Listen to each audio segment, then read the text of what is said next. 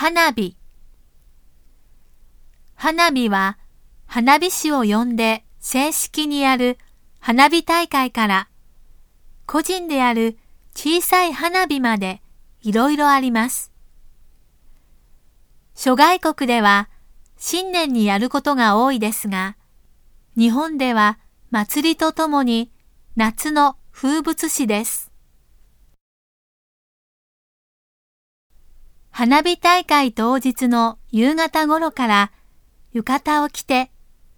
うちわを手に見物する男女が多く、ドラマやアニメなどにも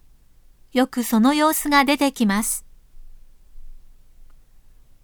打ち上がる花火は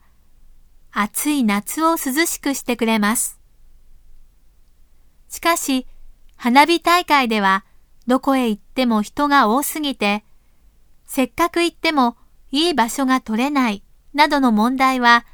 花見と一緒です。